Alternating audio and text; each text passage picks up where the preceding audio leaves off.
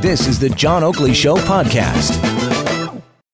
Back into it. Topics worthy of discussion for Pizzaville, pound 3636, with the former Premier and Finance Minister Ernie Eves, John Turley Ewart from the financial industry, Dan Moulton, consultant uh, with Crestview Strategy and advisor in the McGuinty and Wynne governments. Uh, spring is going to happen here within the next uh, few minutes. Few minutes. And you know who had a spring in his step? Doug Ford earlier today, because the Integrity Commissioner has uh, released his report on the attempted hiring of Ron Taverner as a commissioner and he found that Ford did not breach any of the sections of the Members Integrity Act.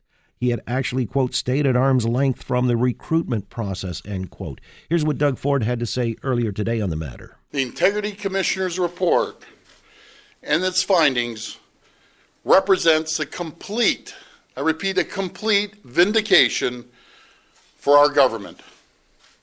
After months of investigation, after three months of an investigation, the Integrity Commissioner found that we followed the letter of the law, as I was saying over and over again. So there you go, Dan Moulton. That dog that's won't a, hunt. That's uh, a good one. Yeah. Well, was it a tempest in a teapot? Uh, what's the takeaway here? Well, I, that's first of all, you know, it's it's interesting to hear that from the premier. That's not what the integrity commissioner said. If you if you actually read the report, he may not have violated the Members Integrity Act, but the integrity commissioner was pretty clear about the fact that uh, there was a coordinated effort uh, to both reduce the qualifications for the OPP commissioner and make the premier's friend the OPP commissioner. And this is a uh, th- that was very clear in this report, and that has always been the concern around this entire proposal. I think it was mismanaged politically, to be quite frank. Uh, they could have done a lot better job at that. Um, but fundamentally, this is about people in the premier's office overreaching and, and trying to you know see friends of the premier into high posts like this. The fundamental problem was that they reduced the qualifications for the job, and that was the that was the real that's where the the the heart of the problem here is that this is the one of the largest police for- forces in North America. Uh, th- this is an important job. You can't reduce the qualifications to get your friend put in the. Put well, in the again, though, the uh, people who were in the recruitment drive, uh, I guess, submitted that they wanted to have uh, more potential candidates and did so as a consequence. But look, it still uh, is not dialed back to uh, Doug Ford being the one giving the instructions. at least that's what the integrity commissioner found. So, John, what's your takeaway or read on this? Well, my understanding, if it had gone the wrong way for Ford, he had Anne McLellan lined up to uh, come in and advise on what he should do next. So uh, she's a busy lady these days. Look, I think that uh, you know I'll agree with Dan on this this one uh, in terms of changing their qualifications. That wasn't right, and I think most people in Ontario saw that as being a mistake. Uh, I think he's dodged a bullet here, and hopefully learns from it. All right, uh, Ernie. Yeah, we talked about this last week when you're dealing with matters of, of justice and policing, you must not only do technically the right thing, you must leave the appearance of doing the right thing because, sure. you know, that's what separates us from other countries in the world that don't have democracies and don't have independence of, of the judiciary and, and the justice system. So uh, I really have to take my hat off to Ron Taverner because he did the right thing. He, uh, you know, decided that this was too much of a taking the focus off of, and how could he ever maintain the, the respect of his fellow OPP uh, members if there was any question at all in some in their minds about whether he got the job legitimately or not.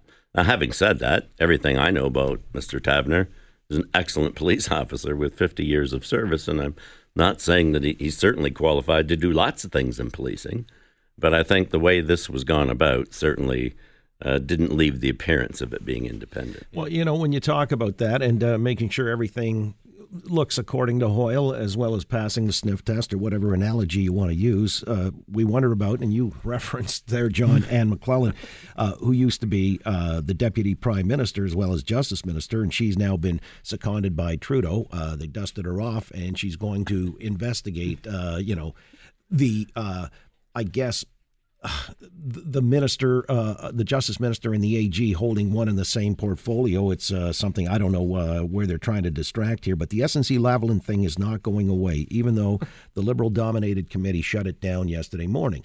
Uh, now we've got the conservatives who, on a procedural move tonight, are going to manage to have a series of votes, about 200, uh, that will make it an all nighter. They're planning to go into the morning all night uh, till 11 in the morning just to get people's attention that this uh, thing is not going away anytime soon. As a matter of fact, there's even a quote from uh, Mr. Bruce, the CEO of SNC Lavalin, saying, "I don't know where they came up with the 9,000 job losses that we were we were going to move our headquarters from Montreal to London. Uh, I never said that, even though the PMO in this testimony uh, kept banging on that note." Dan, let me ask you because you're the liberal strategist. I mean, how is this working as strategy for them to close off the committee hearings? Think there's going to be some distraction or attention diverted some way with a budget or otherwise.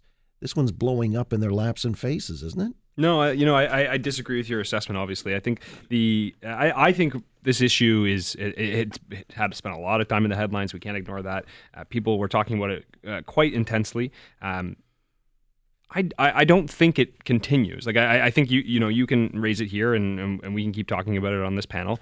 Uh, voters who are probably already swayed on the matter have been you know swayed, and, and I, I think it's largely over. I don't think this sticks very much uh, longer. There's no m- money in this. No laws were broken. Nobody had sex with anyone. This is not one of those scandals uh-huh. that runs on forever. And so I, I think that this is something that is, largely over. I think if the conservatives, oh, you want to talk about strategy, I think the conservatives and the games they're playing in Ottawa aren't you know they're not they're not certainly not drawing anyone's attention.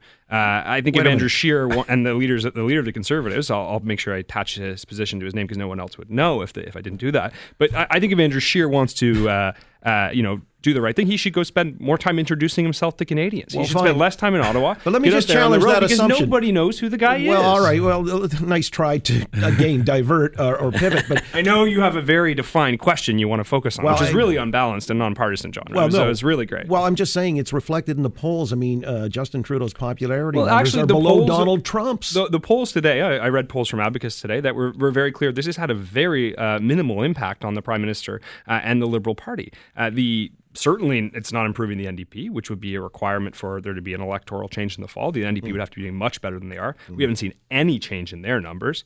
Uh, yeah, the prime minister's some polls show that the prime minister's uh, personal uh, credibility has uh, reduced in recent polls, but he's still by 10 point lead the preferred prime minister. Well, I'm not sure which polls you're referencing Abacus. here because Go ahead, I, well, I've, I've heard others, but uh, we'll come back because yeah, Sun there's, Media's polls. There's probably, another right? online web polls on no, sunmedia.ca. No, yeah. it was Ipsos, uh, as a matter of fact, and uh, the other one was Angus. But I wanted to come back because there's another blow to his credibility, and it comes from within the tent. Uh, so we'll speak to that here in the moments that remain with our panel, Ernie Eves, John Turley Ewart, and Dan Moulton on the Oakley Show, Global News Radio, 640 Toronto. Thanks for listening to the John Oakley Show podcast. Be sure to rate, review, and subscribe for free at Apple Podcasts, Google Podcasts, and anywhere else you get your on demand audio. 911. 911. What's your emergency? Ah, I'm on a cruise ship. Ah, there was an explosion. Oh my god, the ship is sinking. I can't get out. There's water everywhere. We're going down. I've got a lock on your location. Stay with me. Hurry, hurry. Hello? Are you there? Help is on the way. Angela Bassett and Peter Krause return in an all-new season of 911 on a new night. Thursday, March 14th on Global. Stream on Stack TV.